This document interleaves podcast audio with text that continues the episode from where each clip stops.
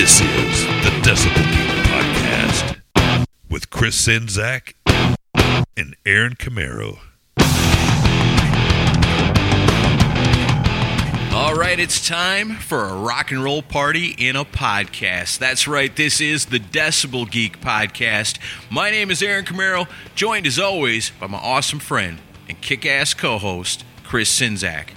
How you doing, man? Good, how are you? I'm doing all right. You know, it's been crazy times all around, you know, especially after, you know, everybody knows what we did last week with Rockin' Ron and talking about Rockin' Pod, but mostly about Rockin' Ron. We got to carry on. You know, we got to carry on. That's the way Ron would want it, right? Absolutely. And that's exactly what we're going to do. So we're back once again this week. We pulled another rabbit out of the hat, a crazy idea. We're going to run past you. I think we're going to have a lot of fun doing it, and I think you're going to like it a lot. So stick around with us for that. But before we get too much further into it, you know, it's always awesome to stop for a minute and just let you guys know how much we appreciate you, you know, as listeners of the show, as people that, you know, give comments to us, reach out to us in personal messages and stuff like that. You know, I had a lot of really awesome people reach out to me after last week's episode, and, you know, it's the response and the friendship and the love that we feel because we lost our great friend Rockin' Ron, you know, and it wasn't just a loss for us, it was a loss for so many people, but just to see the way everybody pulled in tight around us, man, it warms my heart, man. I just want to say thank you to everybody. Yeah, I'll echo those sentiments. Yeah, well, I think we both had a lot of people, you know, reach out to check on us and make sure we're okay and everything, and we appreciate that. And it's been a rough few months, been a rough year, but yeah.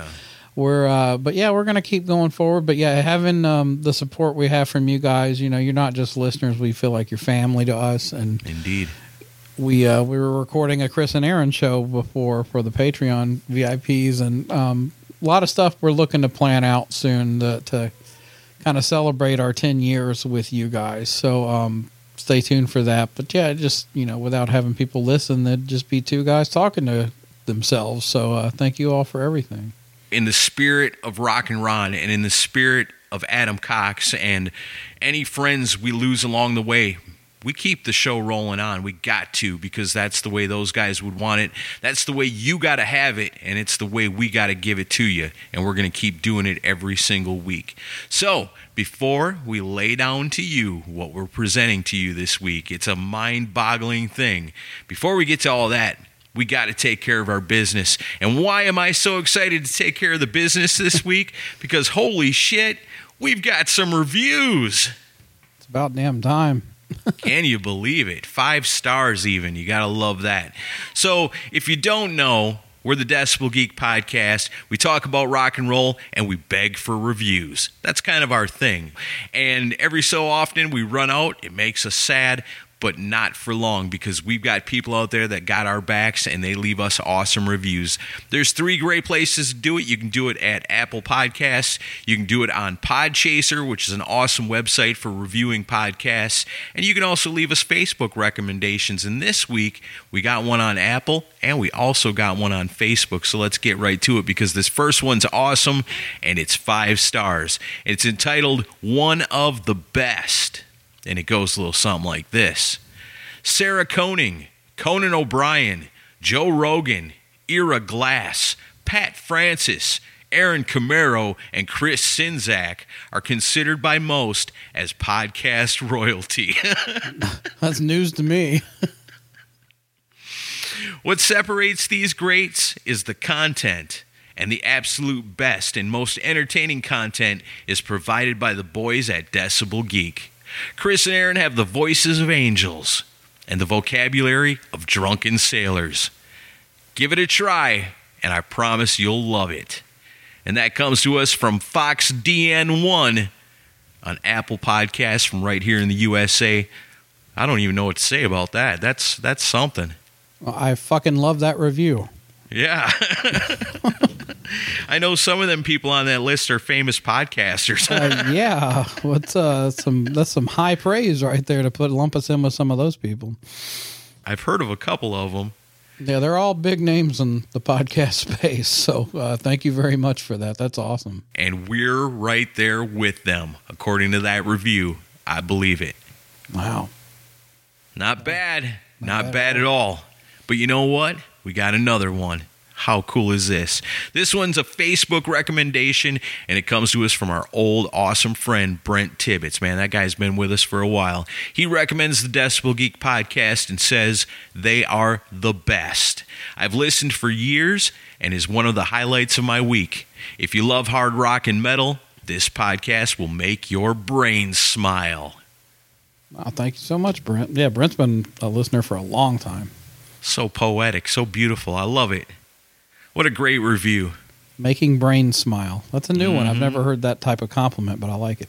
I like it a lot, too. And the more brains we can make smile, the better we're going to feel about it. And that's what's so important about reviews is because people are out there, they're looking for a podcast about hard rock and metal.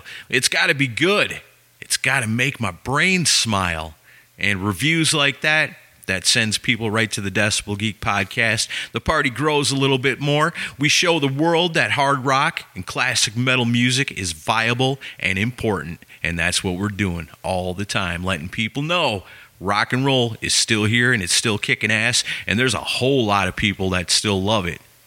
Thank you so much for that review, for both of those reviews. Those are great. And we have our other people to thank. These are the Geeks of the Week. These are the awesome people that took the time to get out there on the internet and share the word of the Decibel Geek, to let people know what's going on over here. It's a great way to let them know. Let your friends know, hey, there's something really cool going on over here. Last week, man, it was an emotional one. It was really tough to get through. But you know what? Like I said, in the spirit of Rock and Ron, in the spirit of guys like Adam Cox, who love this music and loved the Decibel Geek podcast and helped us and were a huge part of it, we're going to carry on.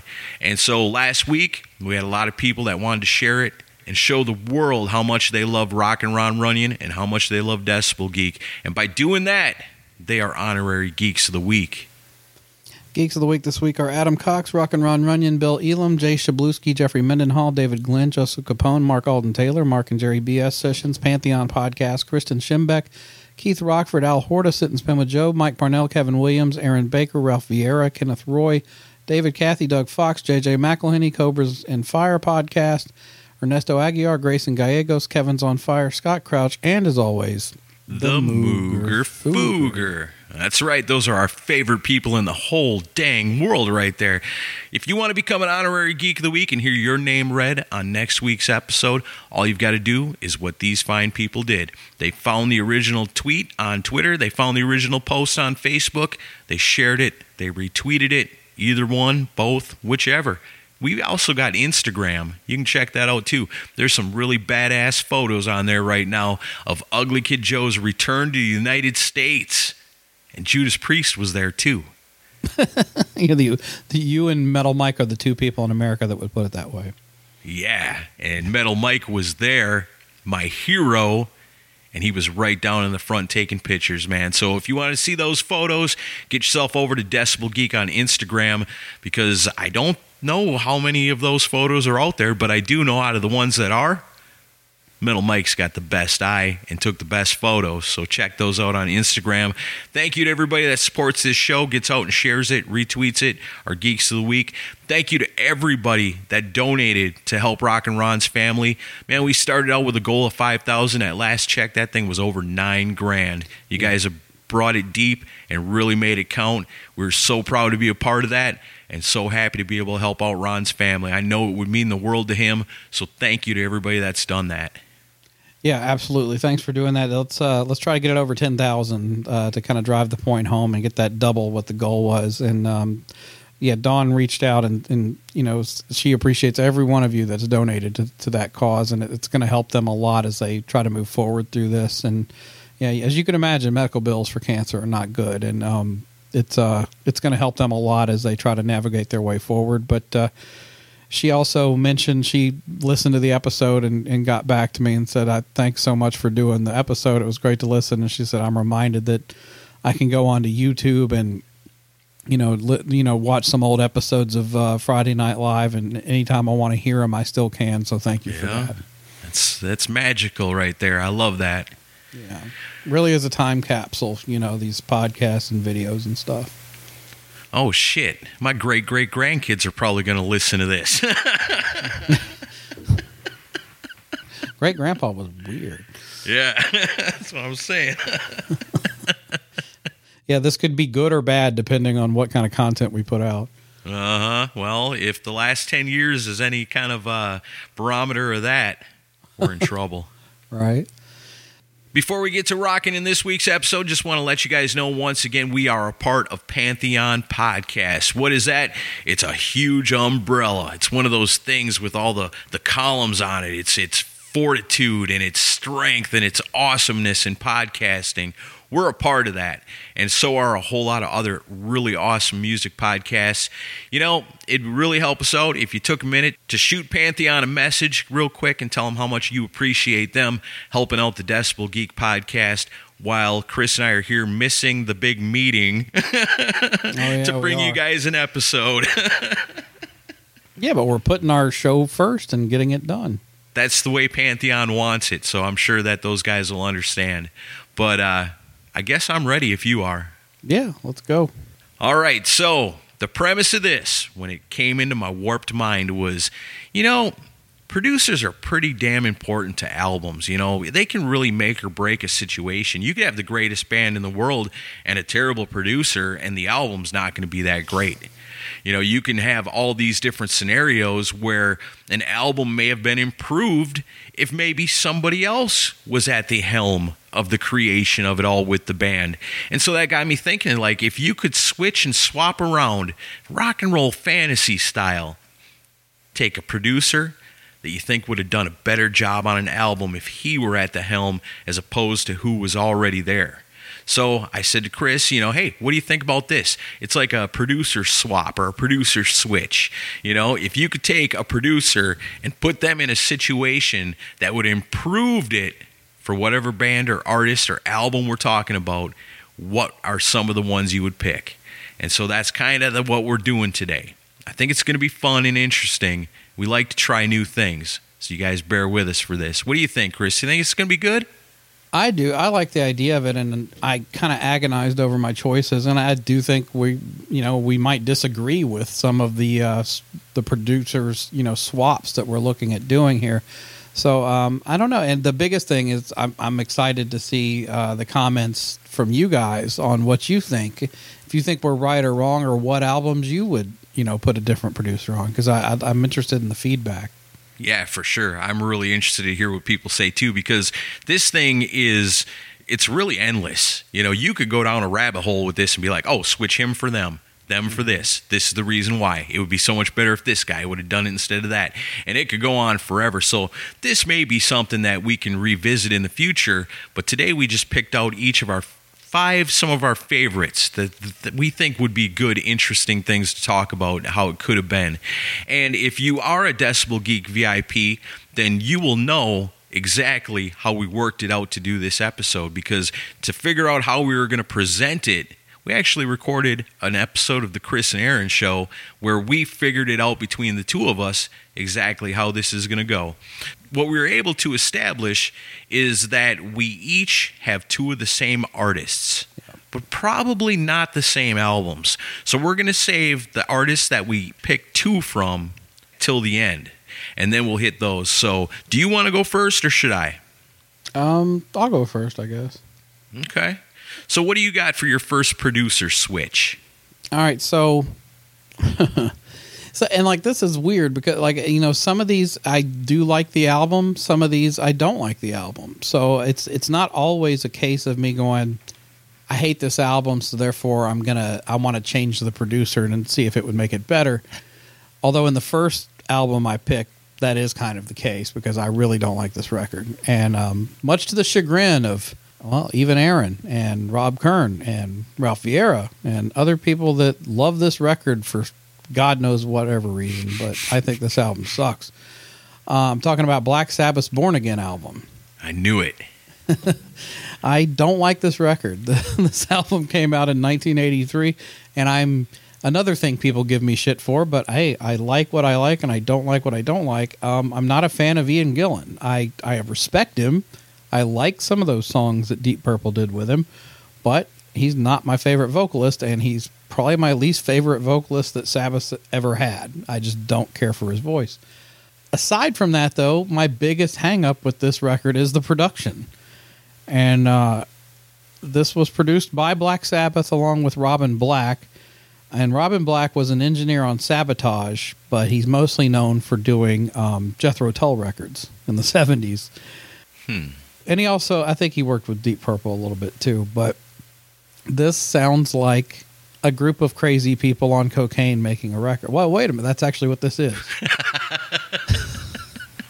Produced by Black Sabbath and the country of Colombia. Funded by Peruvian marching dust. This album, it's just over the top in every way, and maybe that's why some people love it. But to me, everything sounds peaked out to the max, and the drums sound really, compressed. The drums have a weird sound on them, and this was Bill Ward coming back to the album, but Ian Gillan's vocals are like twice as loud as everything else, except for Tony Iommi's guitar tone, which normally I love, but his lead playing on this album is so shrill sounding that it drives me up the wall. So those are my hang-ups with it.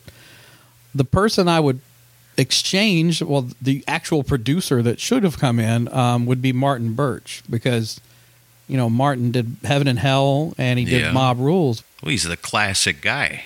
Yeah, and he did a lot of Deep Purple stuff too, so he knew how to work with Ian Gillan. But it's just like you have a good track record going with Mob Rules and Heaven and Hell. So why do you drop Martin Birch and say, "Oh, well, we'll just do a bunch of fucking cocaine and do this ourselves"? That's just not good. Probably Martin Birch maybe said to them, "Yeah, you guys ever think maybe you do too many drugs? You're out of here, mate." I don't know. Although I did read, I started doing some reading up on that, because I'm not like super schooled on the background on this, but apparently they wanted to do this as a super group and not call it Black Sabbath. Yeah. And Don Arden, the manager, insisted they use that name. Can we call it Deep Purple? No. Right. Then we're calling it Sabbath, and that's final. And then apparently they had considered Robert Plant and David Coverdale before settling on Ian Gillan. Wow. And I wonder, would they have done it? I don't know. Probably not. It's real easy to say, well, yeah, we would like Robert Plant to come in here and sing on this album. I can't see Robert Plant doing it. David Coverdale might have considered it. I don't know. And then they also had an audition tape from Michael Bolton when they were making this record. Wow. Yeah. How crazy would that have been? Yeah, it could have gone very different ways. But to me, I think, Martin Birch with, his track record and his history with Sabbath already, I think he would have been a great producer for this and would have given it a better shot. But not my favorite record, but I would have loved to hear what he could have done with it. You know what? I'm not going to disagree with that. And I'm not nearly the hater of that album as you are. Right. But some of the stuff you say is valid, as far as the tone and, the overall sound, the kind of the strangeness of the drums on the album. I think the songs are great, and I'm a fan of Ian Gillan, so I dig it. I've always liked that album. And really, if you think about it, it makes sense where that would have been more of... It's not really Sabbath, to me, that's when I think of Black Sabbath, obviously you think of Ozzy and you think of Dio and then you think of Tony Martin and then you think of like the one-off guys, and Ian was one of them. But if you're the lead singer of Deep Purple, then anything you perform on sounds like Deep Purple. Mm-hmm. You can't take the Deep Purple out of Ian Gillan. So it's not Sabbath. It's not Deep Purple. It's something weird in between, where I think Martin Birch could have gave it more of classic Sabbath sound, the heaviness, the crunchiness of it. The songs were there. Ian Gillan sings like a motherfucker on it, and I like that. But, yeah, the production is a little funny. I'll agree with that. Well, and there's some of the songs, I agree, there is good material here. Disturbing the Priest is cool. The title track's cool. Zero the Hero is cool. Yeah. But, does Zero the Hero need to be 7.5 minutes long? There's some overindulgent shit going on this record. It's cocaine. Exactly. It's cocaine. But, and I still take the tact of, and I know we got Dio out of it, which is great, but imagine if Dio had stayed on board and what they could have done with him after Mob Rules. Yeah. Maybe only if Martin Birch would have stuck around.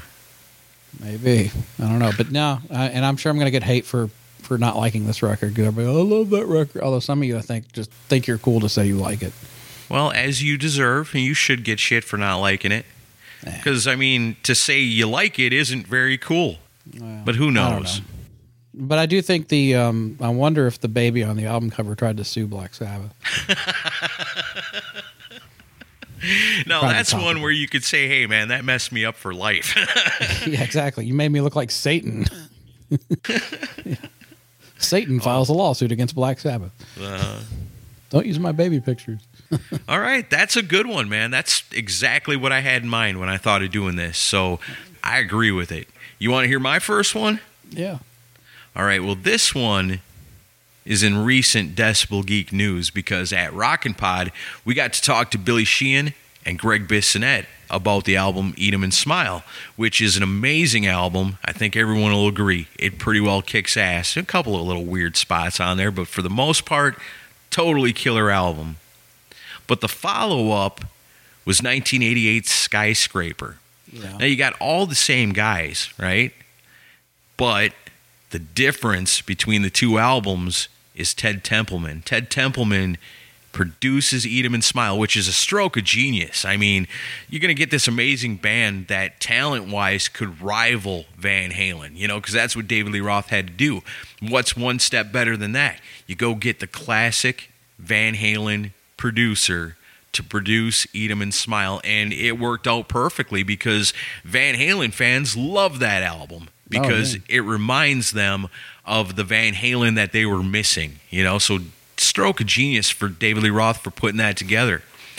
If only he'd have been able to pull him back in for Skyscraper, because when you put Skyscraper up against Eat 'Em and Smile, which Skyscraper's got the song Just Like Paradise, but really not a whole lot else. I mean, that is got to be one of David Lee Roth's weakest albums. It's got the one song single that is a pretty damn good tune, and it reminds me of Van Halen too a lot.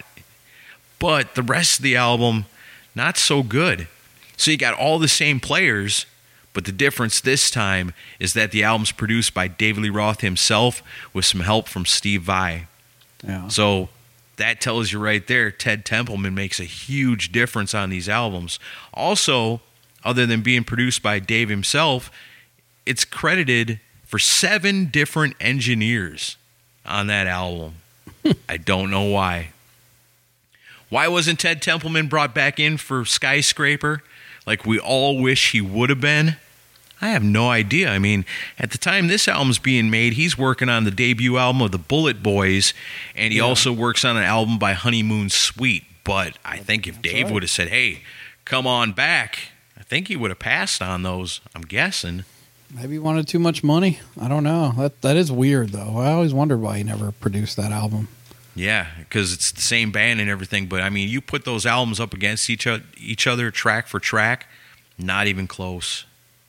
I don't know. I do like a few of the tunes on it. It's all right. But when you say, hey, Eat 'Em and Smile, I love that whole album, except for maybe the weird Frank Sinatra cover.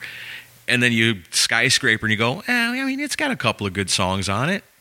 Not the same. Damn Good. That's a good song. Damn Good's all right. I mean, what else? Not a whole lot. Knuckle Bones is okay. Hot Dog and a Shake is goofy, but I like it. Yeah. It's no Eat 'Em and Smile, and it's not even close. And as far as I can tell, the only true difference between the two albums is the lack of Ted Templeman. So that's what I'd do. David Lee Roth, you're not going to produce this. You just concentrate on making some kick-ass songs, something that the Van Halen fans are going to love, something with some good cranking guitar, powerful drums, driving bass, and the ultimate front man out front delivering the goods. That's what you need to concentrate on. Let a guy like Ted Templeman help you to craft that into something that you can then take on the road and blow the Van Halen fans away because, I mean, fuck, they're stuck with Sammy Hagar. They're sad. It's up to you to deliver the goods in this era, and with this album, I just don't feel like they did it. I remember that Skyscraper was the first vinyl album I ever bought with my own money. Yeah? Yep, I do remember that. I bought it like a week after it got released, because the MTV was already playing the Just Like Paradise video like constantly. Which, that's a great song, because that sounds like an old Van Halen tune. Yeah, you can't help but like it. It's infectious. But I was just like, and then I got it, though, but I do remember being a little let down, going, there's some really crappy songs on here, too. Yeah. But yeah, no, it's definitely not as strong as Eat 'Em and Smile. And yeah, I think Ted Templeman would have probably had them go back to the drawing board on some of the songwriting. All right. So far we're doing good. Neither one of us is accusing the other of being crazy or stupid. No, I can't argue with that one at all. Okay, good. So this one, I don't know if you'll argue with me on this one either. This is an album I actually like quite a bit, but especially the era it came out in. But when I think about could it have been better with a different producer, I'm going to say it would have.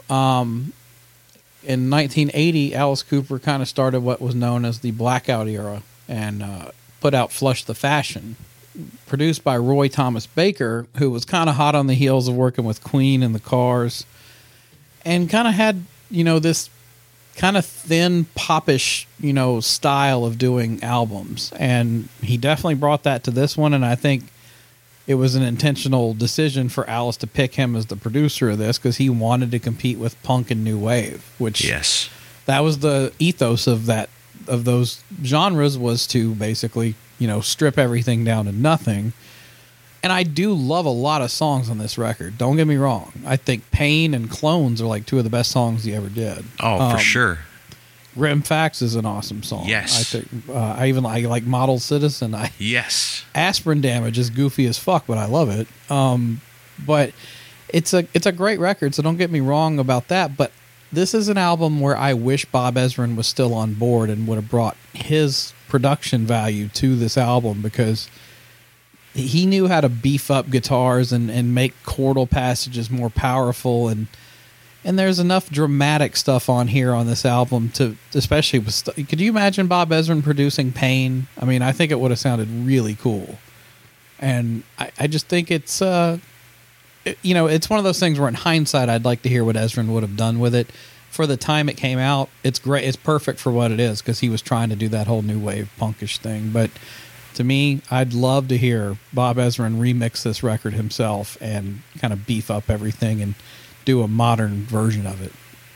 That's pretty interesting, because I think the Blackout era around here amongst us is kind of revered. We like those albums from that weird period of Alice Cooper's career.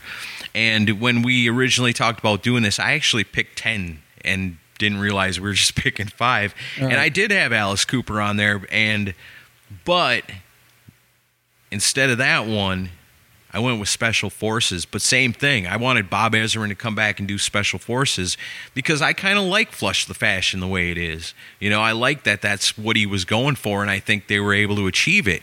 Yeah. Because Clones is, that's a weird album, but it's not the worst album of the Blackout era. Oh, and no, it's great.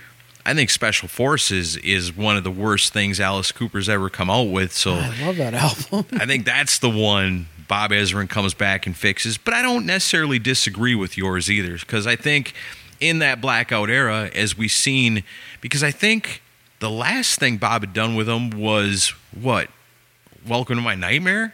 No, it was it Lace and Whiskey? Oh, Lace and Whiskey. Well, yeah, that's right. That's right. David Foster did From the Inside. Who did Lace and Whiskey? Was it? Yeah, Bob Ezrin. Yeah, so Bob, because that was with Dick Wagner too. So Lace and Whiskey was the last thing Bob Ezrin did with him, and then it wouldn't be until Dada that he comes back. So there's a break in between with a handful of albums that Alice uses other producers on, but honestly, I think they would all benefited. And you know what the best benefit to having Bob Ezrin produce Special Forces?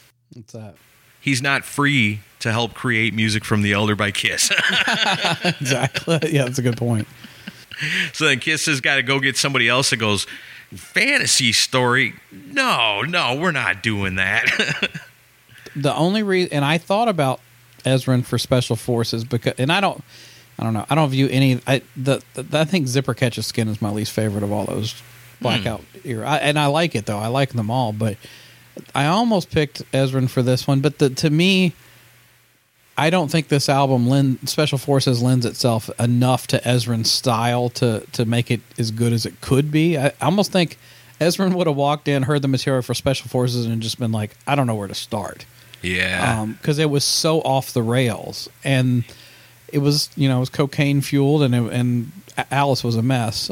Cocaine's becoming a common theme here. But no, Flush the Fashion, though, there's enough of that old school Alice Cooper magic to it where I think Ezrin would have made it a great record.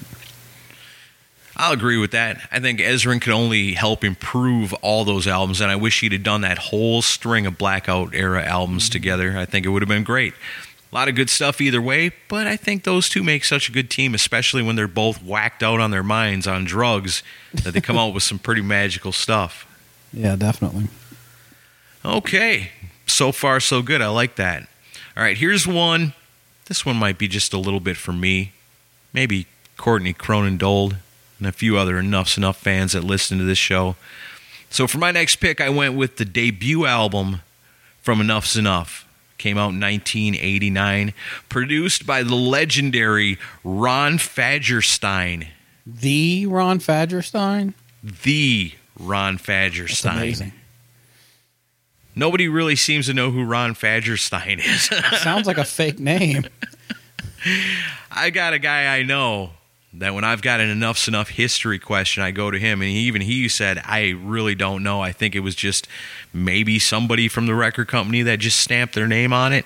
And you look at the producers that are credited on the first early Enuff Z'Nuff albums, and it's like, who are these guys? You know, I tried to look up this Ron Fadgerstein and see, you know, who is he? I'm looking him up right now. He hasn't really done anything else, so I don't think...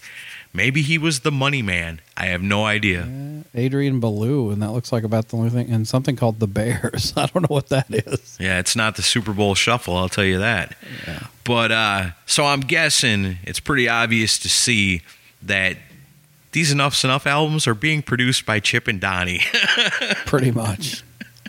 Is what it comes with minimal supervision. So they go, hey, you guys got it. And, you know, that was probably part of it. You know, like, this guy's going to pay us to have his name as the producer on the album.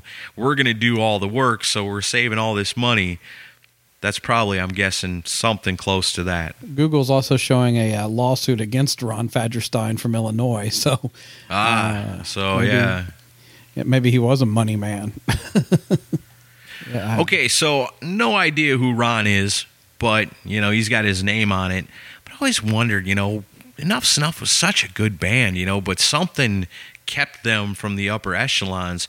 So I was thinking, instead of Mystery Ron, it should have been Chris Thomas. Who's Chris Thomas? You're supposed to be like, the Chris Thomas? Yes, Chris Thomas. The Chris Thomas? Too late. If you don't know, he's best known for working with Paul McCartney.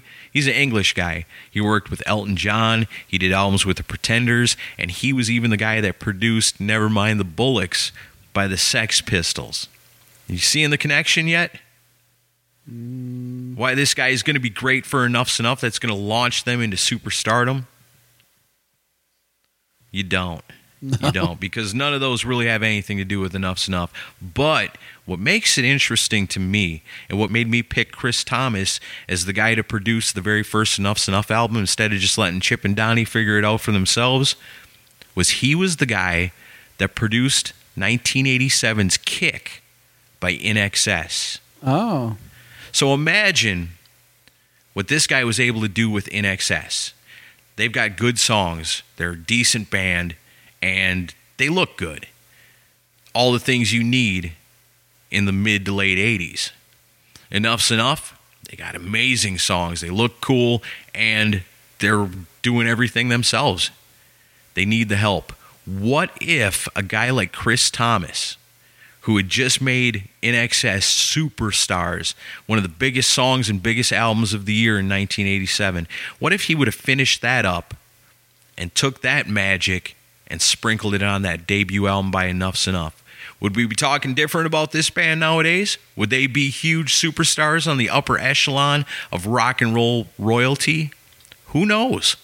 But I think it would have been interesting if somebody like that could have done something with that band, because Enuff Z'Nuff had it all, but they didn't have the something to rocket them into being household names. And I think that might have only helped, would have been to have somebody like that who had the ability to take a rock band and make them accessible enough over the airwaves that if Enuff Z'Nuff would have had that, we might be talking different about that band today. What do you think? It's an interesting idea. Where did you pull Chris Thomas from? How did you even make that connection? I just was thinking about things, and I was looking at, what came out about that same time. Who would have been available if they would have had that? So I was looking at, okay, so this came out in 89. That means you would conceivably think it would be recorded in 88.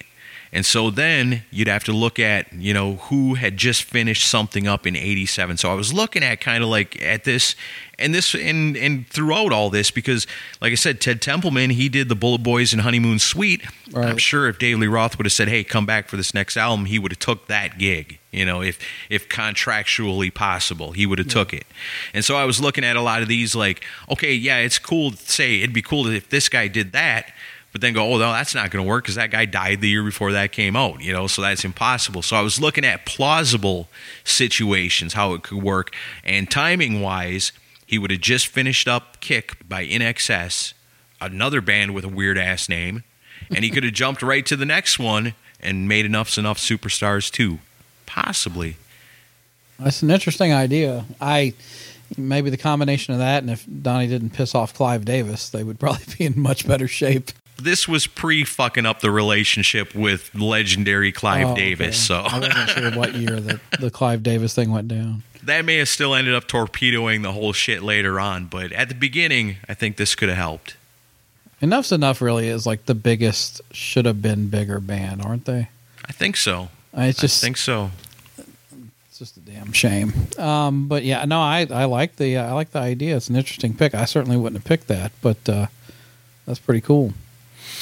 All right, so my next one is I learned. Well, and this falls in line with what I learned this week is if you want to generate a lot of feedback on a post, just say you don't like the new Iron Maiden album. I like it. I think it's good. I think it's got some great songs on it. Did you see my post about it? Yeah, I saw it. I didn't comment on it because I disagree with you. Oh, you're one of the only people I know who didn't comment on it. Good God. Boy, people get upset fast if you don't like everything Iron Maiden does. But I don't like this record, and I've tried it. I've tried listening to it several times, but I'm not a giant Iron Maiden fan. I never have been. But I respect them. I what I like, I love. But I thought the Book of Souls was better than this, but even that's not so much great. And I could have really picked. I picked the new one to talk about in this episode because it's top of mind, but it's also symptomatic of their work with Kevin Shirley. And Kevin Shirley's been their producer ever since Brave New World. So we're going back a long ways now. Yeah. Several records, and I just think they've gone downhill with pretty much every album that they've done with him. And it's like, especially this new one, the biggest thing that bugs me is like the bass. Steve Harris's bass guitar has always been like the loudest thing on their records, at least since they started working with him. That's part of their charm. Well, I guess if you're a fan, but the part of this one that really bugs me is, yeah, that's the case again, but also Nico's drums are way up in the mix. And it's like, why are the drums the highest thing in the mix on this thing? And it's produced so strangely. The guitars are buried. The songs are overlong, but I'm not going to get into the songwriting because that has nothing to do with Kevin Shirley, although because we're just talking about producers here. But it's just one of those things where I don't know. I just don't. And I'm wondering how much of this is really Kevin Shirley or how much is Steve Harris barking orders and Kevin going, yes, master, and doing what he wants. Yeah, when bands get to a certain level, when you're a young and upcoming band and you get put in the studio with somebody who's a legendary producer and that producer goes, hey, sit, stay, play dead, you do it, Right. But there's a point in a lot of these bands' careers where they become so big who comes in and tells them what to do? I mean, a lot of our favorite bands have been to that point where, to me, the producer's always supposed to be the guy that grabs the reins and directs it. You know, the animal knows where it wants to go, but it needs somebody to hold that leash to get them to where it needs to be so that the final destination is exactly the way they envisioned it before they started the quest of creating the new music. That's right. And so if the animal's just dragging the producer around, well, that's not going to work so great, you know. And a lot of bands have gotten to that point where they're megastars now, and nobody's going to come in and tell them what to do. You know, it's like the difference between, you know, Kiss Destroyer with Bob Ezrin and Kiss Revenge with Bob Ezrin. You know, at Destroyer, they did everything he told them to do. Jump, how high? Here we go. Got heels on. Jump a little higher. You know, or Ace Frehley just goes home. You know, I ain't dealing with it. You know, so they're... he's holding the whip. But then you got to figure all them years later, or say if Bob Ezrin would have come back for Love Gun or something, at that point, Kiss isn't going to jump and run for them the way they had when they were young and hungry. Just, you know, using Kiss for an example, because that's what we do. So, yeah, it's weird. Like, does Iron Maiden truly hold the whip? Is Iron Maiden the animal that drags the master, you know, or is it being guided? You know, there's really, you know, it's hard to tell these things. So if you take him out of the situation and you're going to give him a different producer to work with for their new album, who would you have chosen? Well, so we're dealing with a modern album here. So I think you need to get, and I love Martin Birch and everything. And I love Tom Allum and everything. But, like, why don't the go-to guy that I think would inject some energy into this band and also – definitely make the instruments sound better and more balanced would be Andy Sneap, because Andy Sneap, you know, he's the go-to for more, you know, like the main thing people know him for now is he co-produced Firepower for Judas Priest, which did a hell of a job. But he's also done, you know, more modern day work with Megadeth. He's done all the newer Accept albums. He did Testament, Dark Roots of the Earth. Yeah, like all of those albums sound 20 times better than the new Iron Maiden sounds. Ooh, I like it. I'm not a big hater on the new album like you seem to be, but, man, you know what? I like it. I like it a lot, because if you hold up the sonic quality of the new Iron Maiden versus the latest Judas Priest, I got to give it to Priest, man. I really do.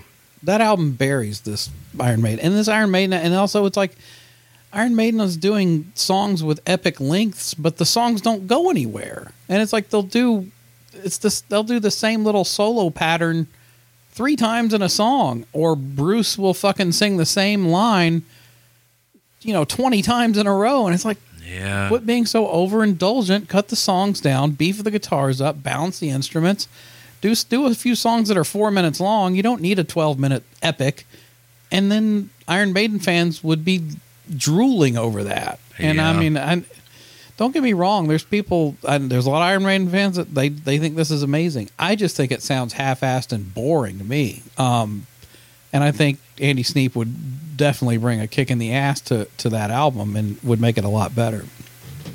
I agree with that 100%. Definitely. I think my favorite thing that I've read is a review of the new Iron Maiden album. Mm-hmm. Was Ralph Vieira saying he was upset because there wasn't enough acoustic intros to the songs. I saw somebody at Metal Sludge said, Iron Maiden should just do a whole album of nothing but long intros, because they love to do them so much. For real. You know, I went and bought it. I got it at Target. I actually put on a mask and went inside a Target to get an Iron Maiden CD, a double album on disc, and I brought it back. I listened to it. You know, I take the songs that I like and I put them on my iPod, but honestly, I ran those things through the Audacity first and trimmed them way the fuck down. Oh, did you? Yeah, because some of them intros are just so unneeded. You know, just get on with it. Here's a 10-minute epic. The intro is 6 minutes long. You know, I trimmed it down quite a bit, but I like my single edit for the iPods that I put together. Makes it a lot more listenable, a lot more enjoyable. But overall, I think it's pretty good. I think there's some really quality stuff on it. I don't think it's terrible, but I definitely agree that I think it could be majorly improved by making that producer switch right there. Yeah, I mean, I've given it like 10 listens. I'll keep trying, but and this might be one. This might go down as like The Doctor by Cheap Trick, where I'll go to it once a year and try to listen to it. But I thought Book of Souls was better than this. I don't think so. I like this one a little better than that. Mm-hmm. No, different strokes for different folks. We'll be interested in hearing you, the listener's opinion on the new Iron Maiden. You can leave those comments in the comment section as well. All right, so I got one here. This one I'm really, really excited about because I think this would have been amazing. So I look at AC/DC, and they've had this long-ass career. You've got the Bon Scott era, and then they continue on just as strong as ever, if not more so, with Brian Johnson. And this band is, you know, ran the test of time. You know, they're still putting out new music as of last year, you know. So you got to give it up to the mighty, mighty AC/DC. Have put out a lot of albums over the years. Most of them pretty good. Some of them amazing, but most of them at least pretty good.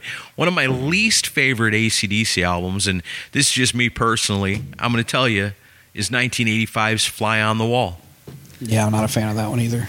When you talk about production not being up to par and up to snuff to the point where it kind of hurts the music a little bit, that's kind of what happened on that album, in my opinion anyway. But it was produced by Angus and Malcolm. You know, these guys have been working with producers over the years, but this one they decided to do themselves. Let me offer this as a thought. This is a double one. This is what should have happened, and it also is a little bit of an indulgence because, and Chris will agree, we love this guy so much. I'm going to give 1985's Fly on the Wall, not to Angus and Malcolm to produce, but to Michael Wagner. Well, you would make his dream come true if you did. That's what I'm talking about. That's the indulgence. One, I'm going to give it to Michael Wagner because he deserves it, and he told us that if he could have worked with any band that he never got to work with, his number one choice would have been AC/DC. I love you, Michael Wagner. In this fantasy world that we're creating here in this episode, you get AC/DC. And not only do you get AC/DC, you get to get AC/DC in 1985 when they're not doing their best stuff, but you could help them to do it. And I got a feeling, had Michael Wagner produced Fly on the Wall, we'd talk about that album a whole lot differently, as opposed to never really talking about it at all. I agree. It'd be interesting to hear what he would do with it, although Michael's such a fan, I don't know that he would try to change too much about them, though. He'd probably let them be themselves. But he would help them be their best selves. Yeah. I think it would make a huge difference to that album. I think it would be way more revered. I think Michael Wagner would only improve the situation.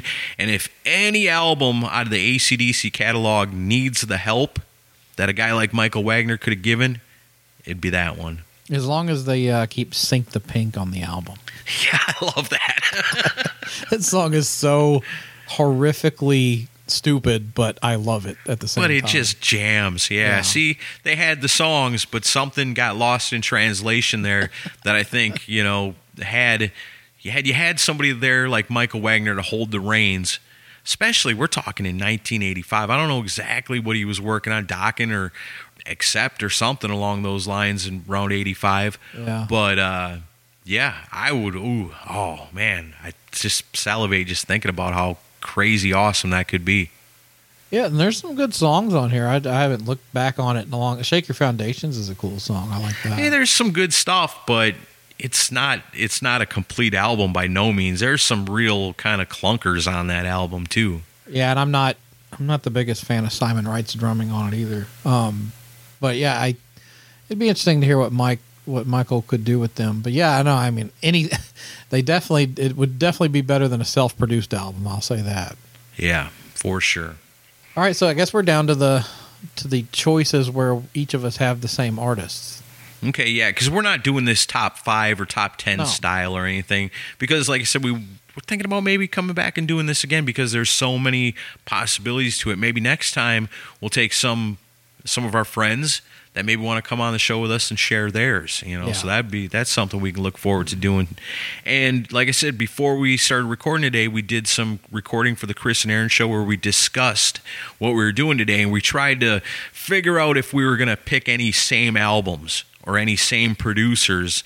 And so we figured out that without giving it away to each other, that we each picked a Kiss album and we each picked an Ozzy album. So we decided to save those for the end. So Chris, I've got an Ozzy album that I'm going to switch producers on, and you've got an Ozzy album you're going to switch producers on. What do you got? Well, it's a perfect segue because it involved Michael Wagner also. So, and this is a bit of a cheat because he kind of was the producer for this record. It's a complicated story, but so, you know, Michael did No More Tears, which one of Ozzy's big, might be Ozzy's biggest solo album. I'm not sure. But you know, huge record. Then around 94, he started working on the next record. And actually early on in 94, he was actually writing with Steve Vai for the record. And apparently they had a falling out. But Ozzy got together with Michael Wagner and they recorded songs with Mike Inez, Randy Castillo, and Zach, basically the touring band. Yeah. And it's with the intention to make it sound like No More Tears. And because obviously, why would you meddle with success? And they did that in Reno in early 94 after the tour was over. And they had 7 songs done. And Michael told us this story himself, and my jaw hit the floor, although it shouldn't have because it's record companies being record companies. But then so they turned in like some of the songs, or they heard some of the rough mixes, and Epic Records said, we want it to sound like Soundgarden. Yeah, Bad Motorfinger had come out and was huge, and then they said, oh, music's changed, things have changed for bands like Motley Crue, things have changed for bands like Poison. Well, then clearly that must mean things have to change for a guy like Ozzy. Yeah, and so they went ahead and Michael, of course, came back and was like, well, if you don't want it to sound like a Michael Wagner record, then I'll just drop off the project. Yeah. And he quit. And then the record company meddled even further and wound up having a different lineup record it with Michael Beinhorn producing it. And we got the story out of Michael just purely on me mentioning that I liked the Osmosis record and not even realizing he was a part of it. We were just having a chat. And he goes, "Do you like that album?" And I said, "Yeah." Well, and, what do you think of this? Yeah, he's like, and this is after we've been recording with him for like 2 hours. We were getting ready to leave. This was one of the most amazing things that ever happened to us as a show. Yeah, and then he goes, come back in here for a minute. And that's when he explained the whole story behind it. He's like, I actually was going to produce this whole record, and they had done Perry Mason, See You on the Other Side, Tomorrow, and Old L.A. Tonight. Those songs got re-recorded. But Michael let us hear, I think it was Perry Mason and See You on the Other Side in the studio. And it was way different. It sounded a lot more like the No More Tears version. It was great. Sounded amazing. And it's just like I'd love to hear that full album with his work on it. And especially like See You on the Other Side. Like there's a gospel section, like a gospel choir. There's a saxophone on it, which not normally. Oh yeah, I forgot about the saxophone. Yeah, like not normally our thing, but it worked really well for that song. It actually had a real epic type of vibe to it, and he mentioned that Ozzy actually cried when he heard it. Yeah, that's right. In the studio. But it was just funny because of me going, oh, I like that record. And you like it, huh? Well, come listen to this. And let me give you a reason to like it. Yeah. And but no, I still like the record. But yeah, after hearing what he was doing with it and hearing that lineup record it with Mike Inez, Randy, and Zach, I mean, damn, imagine hearing that full. And what we heard were pre-production demos, basically. That's not the full-on mix. So I imagine it would have sounded even more epic when it came out, but it's just so annoying. That's the 90s summed up right there. You got a guy that produced No More Tears that sold I don't know how many countless millions of albums, and then the record company goes, nah, we want to sound like Soundgarden now. It's like, get the fuck out of here. Yeah, they didn't love and appreciate Ozzy like they should to know that even though the music scenery was changing, Ozzy Osbourne was iconic enough and legendary enough and, withstanding for a long enough time that he would have stood on his own if they would have kept going the course of even maybe even surpassing what they did with Osmosis had Michael Wagner stuck around on it. It's hard to tell, but from what we heard, I can tell you, you got to wonder what the whole album would have been like if Michael Wagner would have been able to finish it with Ozzy and that band. Mm-hmm.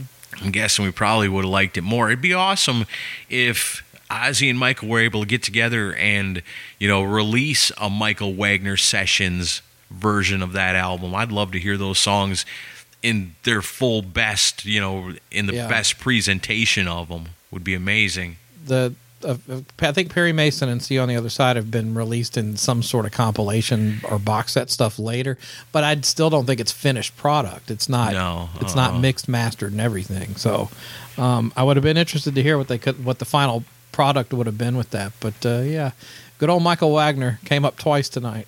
Gotta love him. You know, we love him. We've got a lot of respect for him and all the amazing albums he's produced over the years. And really, what it comes down to with him is the sound, the sonic power of it, the style in which he produces. You know, he's always able to get the best sound and the best performances out of anybody he's working with.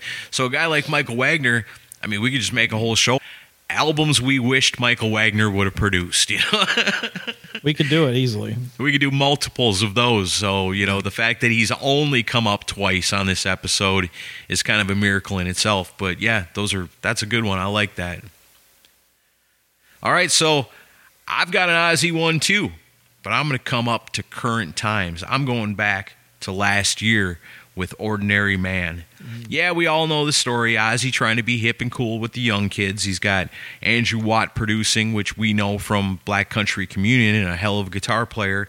But he's also got the Post Malone crew meddling around in it too.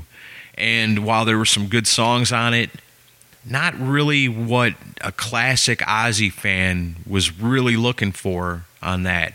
And maybe if Ozzy's listening to this, or maybe if Sharon's even listening to this, hi Sharon and Ozzy, we love you. Why not this for the next album? I know everybody says you're already working on it. Why not bring back Max Norman? Oh. The classic Ozzy producer. I mean, he did those first three albums. Amazing. How cool and fun would it be to try to recapture some of that magic from the classic Ozzy era? I know it's hard because a lot of the players aren't around anymore, but get who you can. I mean, get Zakk Wylde back in the picture and get Max Norman in the studio. And you think, Max Norman, he's a little old man by this point, right? Well, he's still out there doing stuff. He produced three albums in 2016, and he mixed the latest album by the Red Dragon Cartel, Patina, in 2018. And in 2020, I mean, it might have been hard to turn down this one, but he did some work on an album by a Swedish doom metal band called Sorcerer.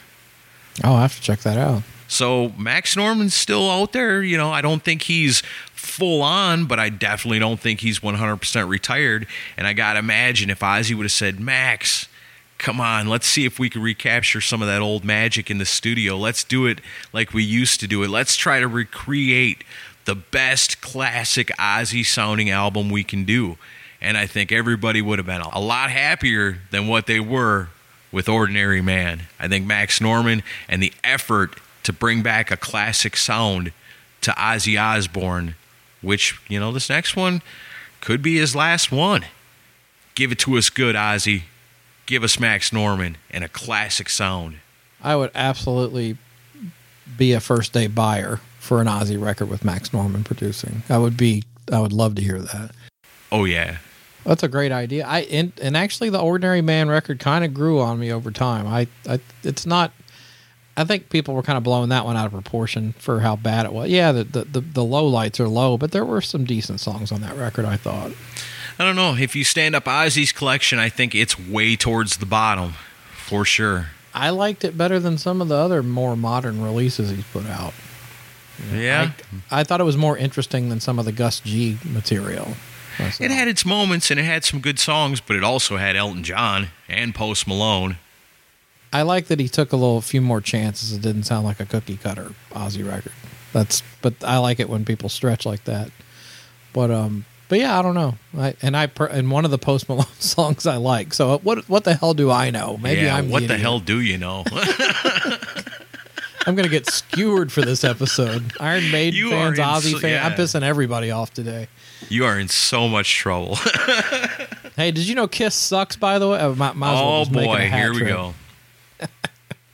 This wouldn't be an episode of the Decibel Geek Podcast if we didn't talk about Kiss. And if we're both left to our own devices to pick albums for any kind of list, odds are we're probably both going to include a Kiss album in there. So this day is no exception, because for the rest of the show, we're talking about Kiss. Yes. A lot of changes could be made in the Kiss-tory of this band, things that could have changed things for the better, maybe the worse, but there's so much stuff you could swap around and fantasy play. What if this producer did this? What if that producer did that? What Kiss producer would you swap out? All right, so many Kiss albums I could have picked here. Yeah. Because there's a lot that I would have done differently with producers. One that immediately jumped to mind was Hot in the Shade, but I decided not to go with that one. I want to go back to the early days. And I picked one album that does get brought down a lot for its production. I think my producer choice is going to be a little weird. I picked Hotter Than Hell by Kiss.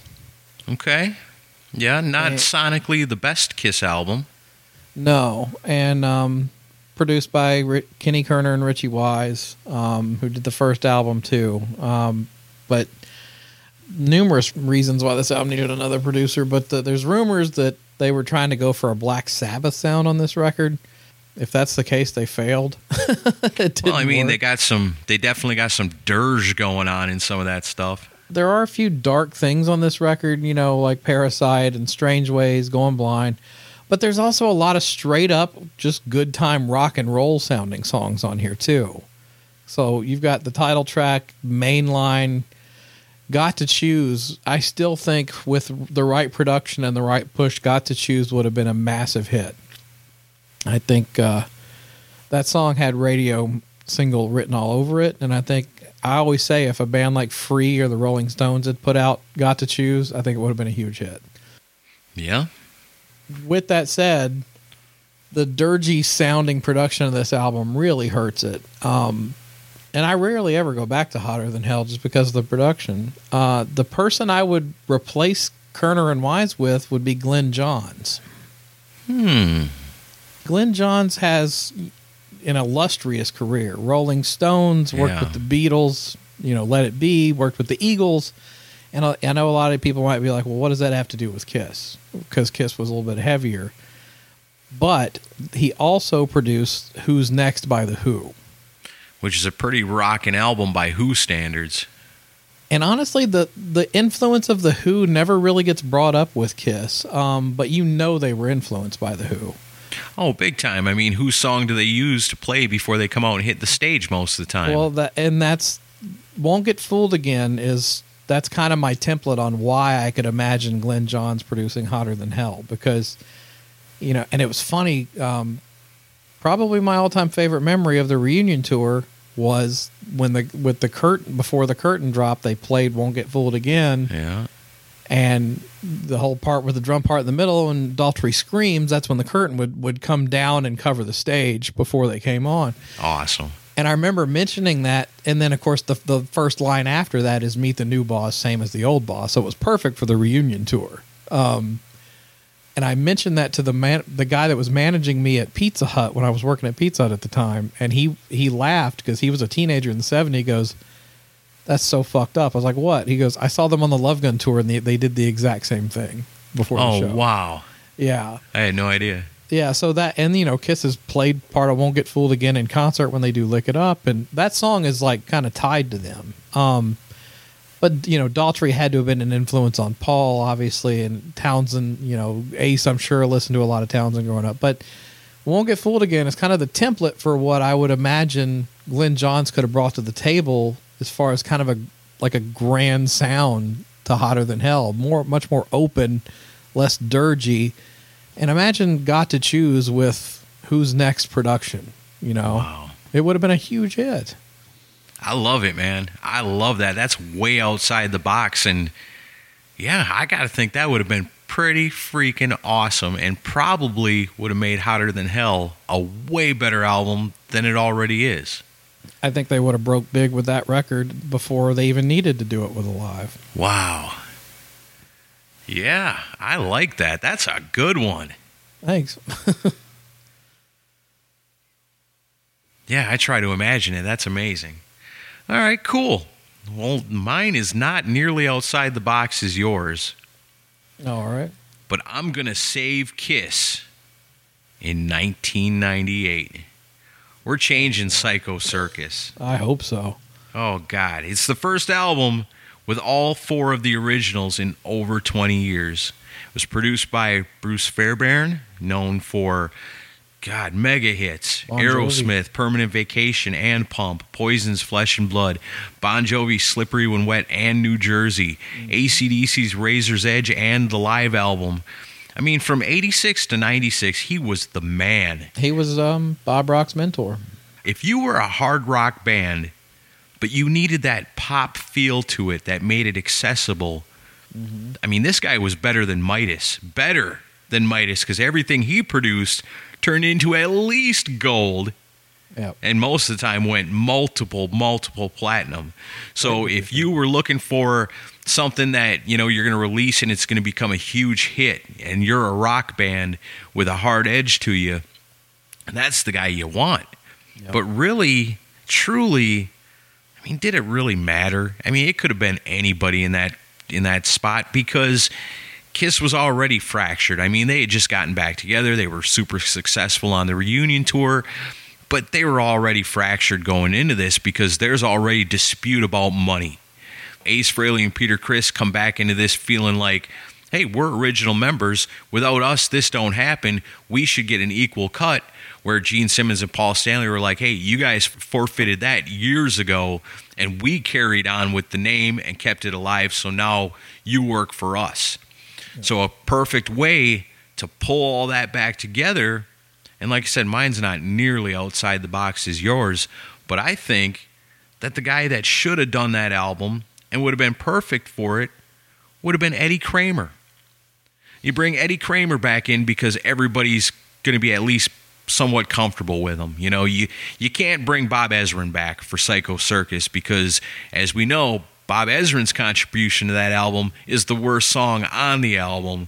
So I can't imagine that Bob Ezrin would have made it any better. I'm guessing he would have made it way worse and made it crazy artsy thing. So no Bob Ezrin.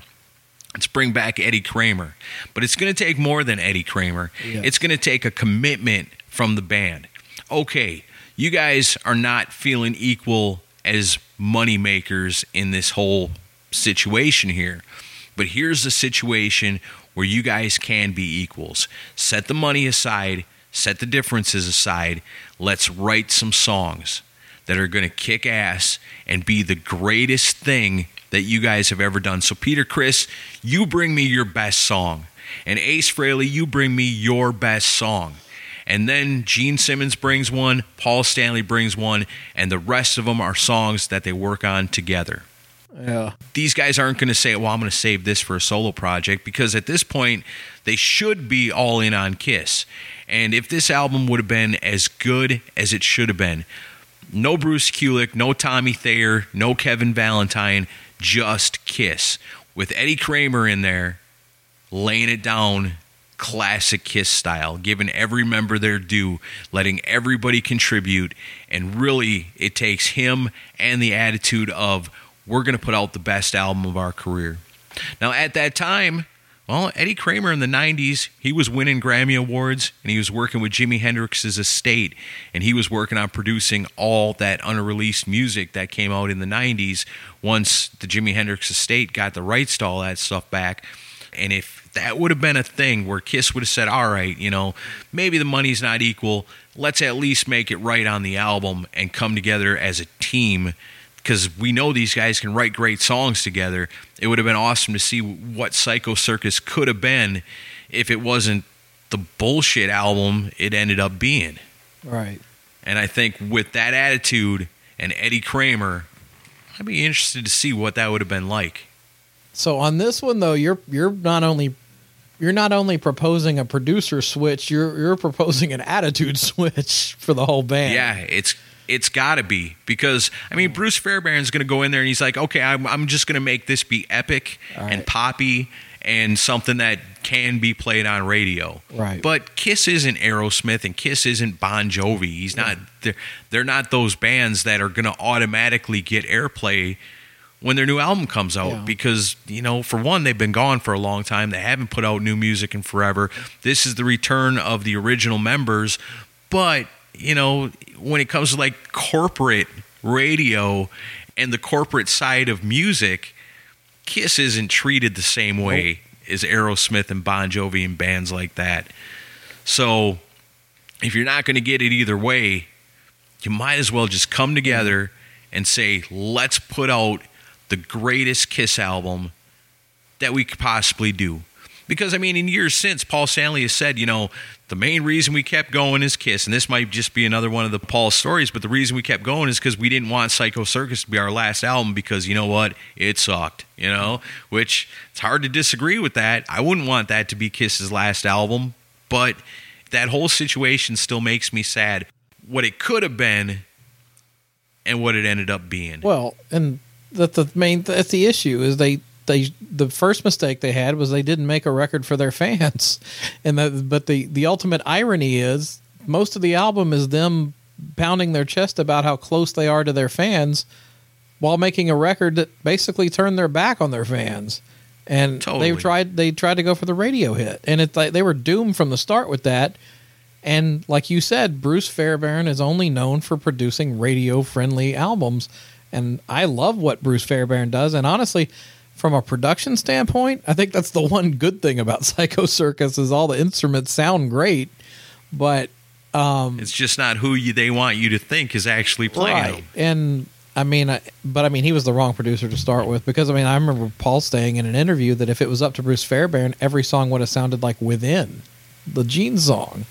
Oh, wow. Because he loved that, and he wanted it to sound like Carnival of Souls, basically. Yeah. And which I wouldn't have minded, but it was doomed from the get-go. And so, yeah, I mean, if you bring Eddie Kramer in, but it would have taken an entire attitude shift, and if they would have taken a good year, even 2 years, to put the record together and do it the right way, you would probably have some strong material. But like the minute I heard it, I'm like, what, like Raise Your Glasses and We Are One. And it's like, what are y'all doing, man?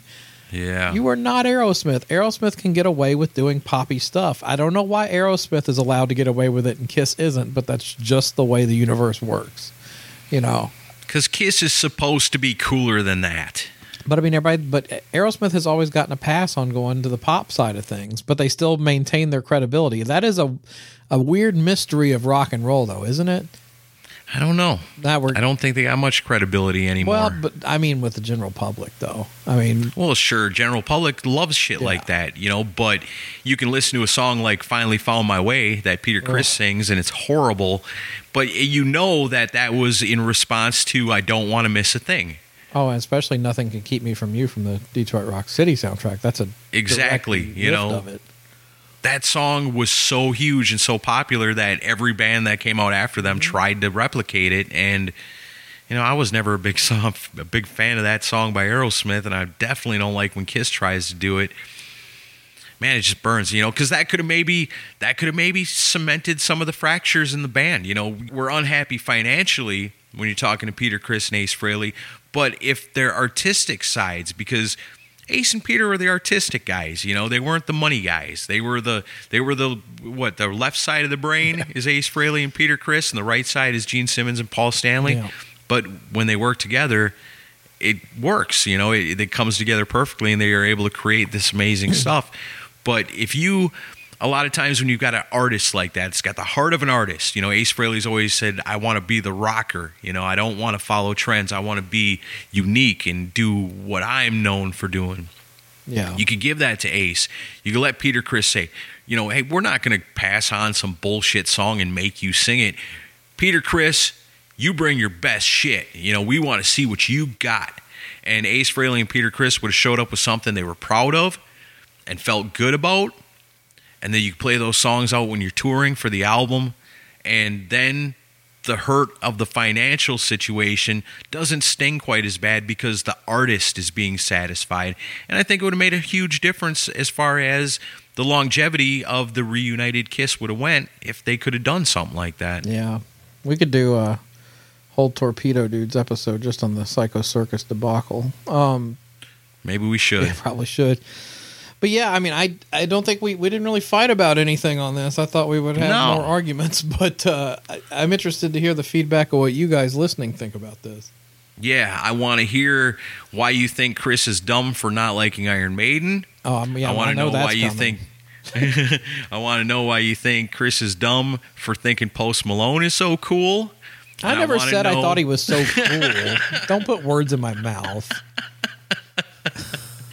And we want to know who you would swap producers for certain albums. We want to know what you guys think and what you guys would like to see if you had control of that sort of time machine like we took a ride in today and jumped around history and picked and choosed who produced what. I think we got some winners, but we want to hear what you think. So the best way to do that always, our Facebook page. I think that's where it all happens at. You'll see this post underneath there. There's a place to comment. We want to hear from you because it's part of the community. It's not me and Chris just running our mouths all the time. We want to know what you guys think because we love you and we appreciate you and we respect your opinions. So let us have it over there on the Facebook page. Check out Pantheon Podcast. If you like music podcasts, that's where all the good ones are at. You can almost guarantee if they are on the Pantheon roster, it's going to be something worth checking out for sure. Also, check us out on Instagram. You want to see those awesome Ugly Kid Joe photos? Yeah, you do. The only place to do that is on Decibel Geek Instagram. Of course, we've got our YouTube channel, which is going to last forever in memory and honor of Rockin' Ron Runyon. We're going to figure out ways to keep that thing going somehow or another. We might need some help. If you are a fan of rock and roll and you think maybe you could try to do what Rockin' Ron did, hey, it doesn't hurt to ask. You know, reach out to us and tell us what you think. That's how it all started with Rockin' Ron. Yeah. He just said, hey, I love what you guys are doing. I want to be a part of it. And he became a huge part of it. We're going to need some help to fill the void that we've lost. You know, we've never really truly filled the void from losing Adam Cox on our Facebook page. And we've never, I can't even imagine filling the void left behind by Rockin' Ron Runyon on Decibel Geek TV. But we got to keep that thing alive somehow so that it doesn't just fade into obscurity, because that was Rockin' Ron's baby and we want to keep it alive. So if you're thinking helps out with that, you know, it never hurts to reach out and ask. We can talk to you and figure out what we're going to do, because right now, honestly, we don't even know. All we know is we love doing this show, and we're going to keep doing it. That's right. Yeah, thanks for everybody for listening. Looking forward to the feedback, and we'll be back next week. See ya.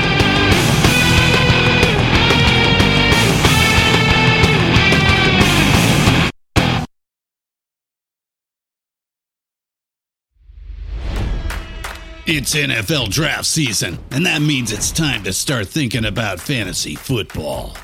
FantasyPoints.com features industry-leading experts and prognosticators using proprietary hand-charted data to help you score more fantasy points. FantasyPoints.com is the place to go for whatever kind of fantasy football you play. Whether you play fantasy football, daily fantasy sports, or do a little bit of everything, Fantasy Points has the meticulously researched content to guide you to victory.